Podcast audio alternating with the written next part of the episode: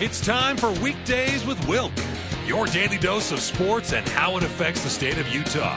Here's your host, Tanner Wilkinson. Hey, welcome on in. Uh, I'm not in the best mood after the Jazz game last night from a sports perspective. Uh, that was that sucked.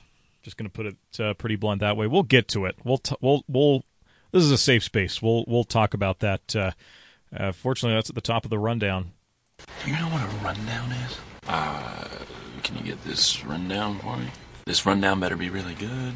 But it sounds like the rundown's really important. Joel Embiid had 40 points and 19 rebounds and a tying three pointer late in regulation. Tobias Harris scored 11 of his 22 points in overtime to lead the Philadelphia 76ers past the Utah Jazz 131 123 in a matchup of the NBA's East and Western Conference leaders. Ben Simmons added 17 points for the 76ers, who improved their Eastern Conference leading record to 24 and 12. Donovan Mitchell had 33 points, 8 rebounds, and 6 assists for the Jazz, who lost their second straight.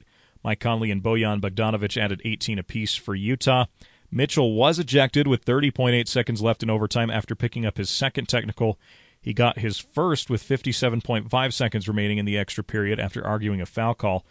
The game included four players that will be participating in Sunday's All Star game in Embiid, Simmons, Mitchell, and Rudy Gobert. Other NBA action on Wednesday. There was a lot, 10 games. Buddy Hield shook off a sore ankle to score 29 points, and the Kings beat the shorthanded Lakers 123 120 Wednesday night. Hield's status for the game was in doubt because of a sprained right ankle, but he decided to play through it and help the Kings win for just the second time in their past 12 games. They took advantage of a banged up Lakers team missing LeBron James and Anthony Davis. Sacramento held on at the end to win this one with Harrison Barnes' layup giving the Kings a 121 120 lead with 30 seconds remaining after De'Aaron Fox had just fouled out. James Harden had a triple double with 29 points, 10 rebounds, and 14 assists in the first meeting with his former Houston teammates, and the Brooklyn Nets won 132 114 to hand the Rockets their 13th straight loss. Many of the 300 3,615 fans booed when Harden was introduced before the game, and more boos came the first few times he touched the ball. The Nets set a franchise record with their seventh straight road victory and have won 10 of their last 11 overall. The longest skid for the Rockets since they dropped 15 in a row back in 2001. Damian Lillard hit a deep three pointer with 13.7 seconds left to give the Portland Trailblazers a hard fought 108 106 victory over the Golden State Warriors. Lillard and Carmelo Anthony each had 22 points for the Blazers, who kept it close most of the way after the Warriors jumped out to an early lead. Steph Curry led the Warriors with 35 points. His three pointer gave Golden State a 101 96 lead with 3.57 remaining. Wayne Ellington scored 25 points, and the Detroit Pistons beat the virus depleted Toronto Raptors 129 105 to snap a three game losing streak. Ellington was 8 of 11 from three point range, and the Pistons were 20 for 41 overall from long range. Uh, Detroit's backup had 56 points with Rodney McGruder and Saben Lee each finishing with 20. Norman Powell had 36 points for Toronto, and Kyle Lowry finished with 21. TJ McConnell set an NBA record with nine steals in the first half and posted his second career triple double with 16 points, 13 assists, and a franchise best 10 steals, leading the Indiana Pacers to a 114 111 victory over the Cleveland Cavaliers. McConnell also went 8 of 8 from the field in 36 minutes off the bench as Indiana rallied from a 19 point deficit in the third quarter and snapped Cleveland's four game winning streak. Malcolm Brogdon scored 27 points for the Pacers, who snapped a four game skid. Kristaps Porzingis had 19 points and 13 rebounds, and European sidekick Luka Doncic was sidelined due to a back issue going into his second All Star appearance. The Mavericks beat Oklahoma City 87 78. Tim Hardaway Jr. scored 19 points. Josh Richardson added 16, and Dallas cruised most of the second half without the NBA's sixth leading scorer. Doncic had averaged 31.6 points in his previous nine games, with Dallas winning seven to get above 500 for the first time since January 22nd. The Mavericks kept that roll going, winning for the 10th time in 13 games going into the All Star break. Terry Rozier scored 31 points, and Gordon Hayward added 23 as the Charlotte Hornets headed into the All Star break with a 135 102 win over the skidding Minnesota Timberwolves. Rozier hit three three pointers in a span of a minute and 29 seconds, the last of which pushed the lead to 79 65. The Hornets have alternated wins and losses for the past 11 games, with Wednesday's victory coming after a loss Monday at Portland. The Timberwolves have lost nine in a row and sit at 0 5 since Chris Finch replaced Ryan Saunders as head coach. Trae Young scored 32 points and hit the go ahead free throws with eight seconds remaining as the Hawks rallied from 19 down in the second half to beat the Orlando Magic 115 112. Young had 20 points after halftime to lead the Hawks back from a 61 42 deficit at the break. They shot 9 of 13 on threes in the fourth quarter and 21 of 45 in the game to complete their biggest comeback of the season. Combined with Tuesday's win in Miami, Atlanta now 2 0 under interim coach Nate McMillan, and they've won consecutive games for the first time in five and a half weeks. Zach LaVine capped a 36 point performance with the driving layup and four free throws during the final minute, and the Chicago Bulls held off a late rally to beat the New Orleans Pelicans 128 124. Coby White scored 25 for the Bulls, who led by as many as 19 and were still up 18 in the fourth quarter. The Pelicans' late surge pulled them as close to 117 113 on Jaxson Hayes' alley oop dunk as he was fouled with a minute 49 left. Hayes missed the free throw, however, he and Zion, and Zion Williamson, who scored 28 points, missed two free throws with a chance to cut it two, with just a minute 23 left. Top 25 college basketball, Justin Moore dropped 24 points, and 10th ranked Villanova wrapped up the Big East regular season title by defeating number 14 Creighton 72 60. Jay Wright's team raced to a 19 point lead and clinched its seventh regular season title in the last eight seasons. However, the Wildcats finished the game without star guard Collin Gillespie due to a left knee injury that he suffered in the first half. The Blue Jays were in action for the first time since coach Greg McDermott came under fire for using racist language in a post-game locker room talk. Other top 25 scores. MJ Walker scored 18 points, including six threes, and RaiQuan Gray added 16 to help number 11 Florida State win its 25th straight ACC game, 93 to 64 over Boston College. Gray scored in double figures for an 11th straight game for the Seminoles, who are in position to win the league's regular season title with a win at Notre Dame on Saturday. Walker scored 12 points in the first half as the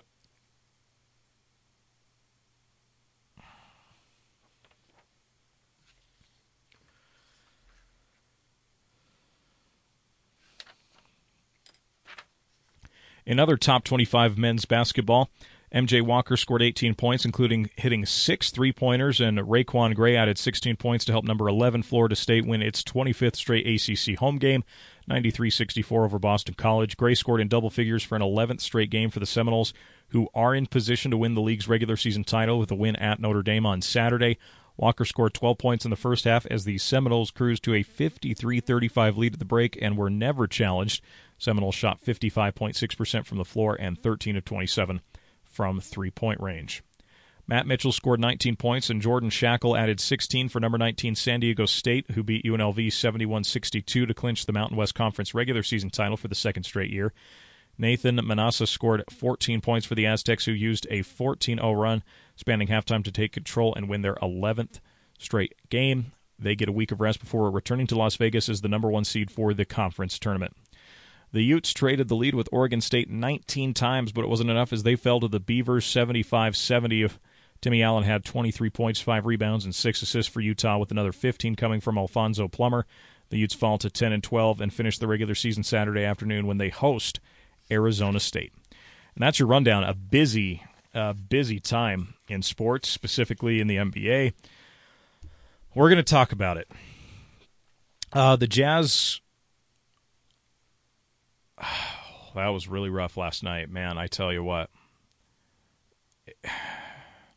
You know, it's bad when national writers are commenting on it, but the officiating was atrocious. Uh, just texting a buddy of mine, the two minute report still has not come out from last night. Still hasn't come out. Um, I thought it was really, really interesting seeing Mike Conley speak up a little bit more.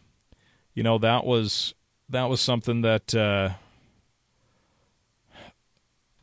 Mike's a very level-headed guy. He's never received a technical foul in his entire career. So for him to speak out after the game, I think says a lot. You know, a lot of people are saying, "Oh, this is Donovan Mitchell's true colors. This is who he is." First time he's been ejected in a game in four seasons for how much he plays knowing the kind of person Donovan is, that's how bad it was last night. Donovan's, you know, under control, you know, 90 plus percent of the time.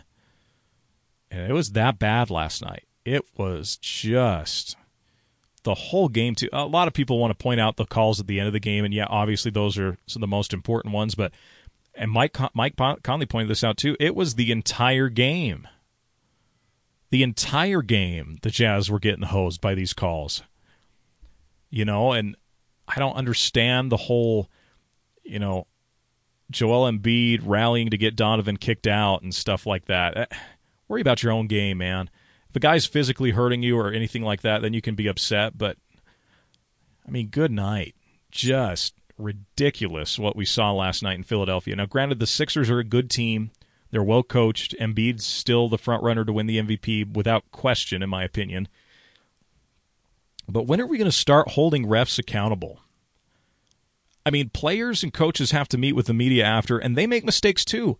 I always I say this uh, in a way as a compliment. There's no such thing as a good ref because we're all human. It mistakes are gonna be made, but we protect these guys like they're caviar, like they're they're these endangered eagle eggs. See the Nacho Libre reference there. I mean, at one point, are we going to start to have the, uh, you know, heading into the All Star break? I, want to say it was three, four years ago. You know, players were very outspoken about how bad the officiating was in the NBA, and it's happening again. Not just with the Jazz. Last night in the Lakers Kings game, Montrezl Harrell got teed up for yelling and one. How many guys do we see do that on a nightly basis? How many elementary, middle, and high school kids do we hear yell and one? Carlos, we were, I was talking with another buddy. Carlos Boozer would be, boy, he would have nothing left if he was getting technic tees and fines for every time he yelled and one. I mean, just even the Devin Booker ejection the other night was really soft. You know, I just I don't get it. It's really weird. There's got to be some form of accountability. Otherwise, nothing's going to change, in my opinion. And that's hard. That's not fair to these players. And it's not really fair to the officials either, because maybe there are ones out there that are better than others. I mean, it's just inevitable. It's that way with everything in life. You're there's always you're always going to find people that are just better at certain things than other people. I mean, last night was just the whole game. I mean, I I, I didn't want to sit on this too long, but the ultimate message that I'm trying to take away from this is there is a problem. It's not just the Jazz, but there is a huge problem in the NBA. And you know, when when are we going to start holding these guys more accountable? You know, guys get fined for complaining about it, and I'm sure Donovan and Rudy are going to get some hefty fines. I don't know if what Mike and Quin had to say justified that, but at the same time, like, man, you know, we hold players accountable. Those fines get released to the public, they get released to the press. Oh, but we got to protect our officials. The most important part of the game. It it was just really frustrating last night as a basketball fan, let alone being a jazz fan. I mean, you just watch that from a basketball perspective and that gets frustrating, but and I'm not saying the Jazz are completely hosed. I was at that Portland game last year where Rudy clearly goaltended against Damian Lillard. It's clear as day. The Jazz got away with one there. It happens.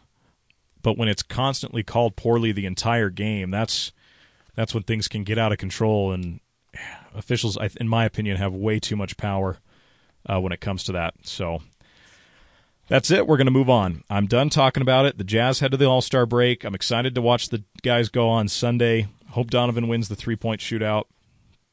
Should be interesting. Uh, I think I've forgotten this year just how good Big East basketball is, especially now that UConn's back there. Not that UConn's been anything amazing this year, but just uh, it was good. It, that Creighton Villanova game was really good last night. Um, two solid teams. I'm interested to see how Creighton rallies around the controversy behind Greg McDermott. You know, said what he said. You can't. Uh, if you want to go look it up, you can go look it up. But you know, how how deep of an impact does that not just have on guys for the rest of the season, but moving forward? We saw what happened with John Beilein in the Cavaliers. I mean, that team was lost. Is you know, is that going to be is that going to be the case? You know, so I don't know. It uh, it'll be interesting to see there with McDermott. That's a that's an odd odd thing. Uh, bad loss for Utah. I picked them yesterday, and I'm kind of regretting it because that was such a Utah loss, losing that way to to Oregon State. Just I don't know, really really interesting. Uh, more NFL cuts that are interesting. The Raiders are considering cutting Trent Brown, offensive tackle, who they signed back in uh, 2021, or excuse me, signed him a couple years ago, and they're not sure if they want to bring him back or not, or cut him to save cap space. The Cousins plan to keep Kirk Cousins, at least for the time being. Um, and then the Saints cutting a couple tight ends and Josh Hill and Jared Cook. Josh Hill's been there forever. He's a Blackfoot, Idaho boy. I lived in Blackfoot for a while.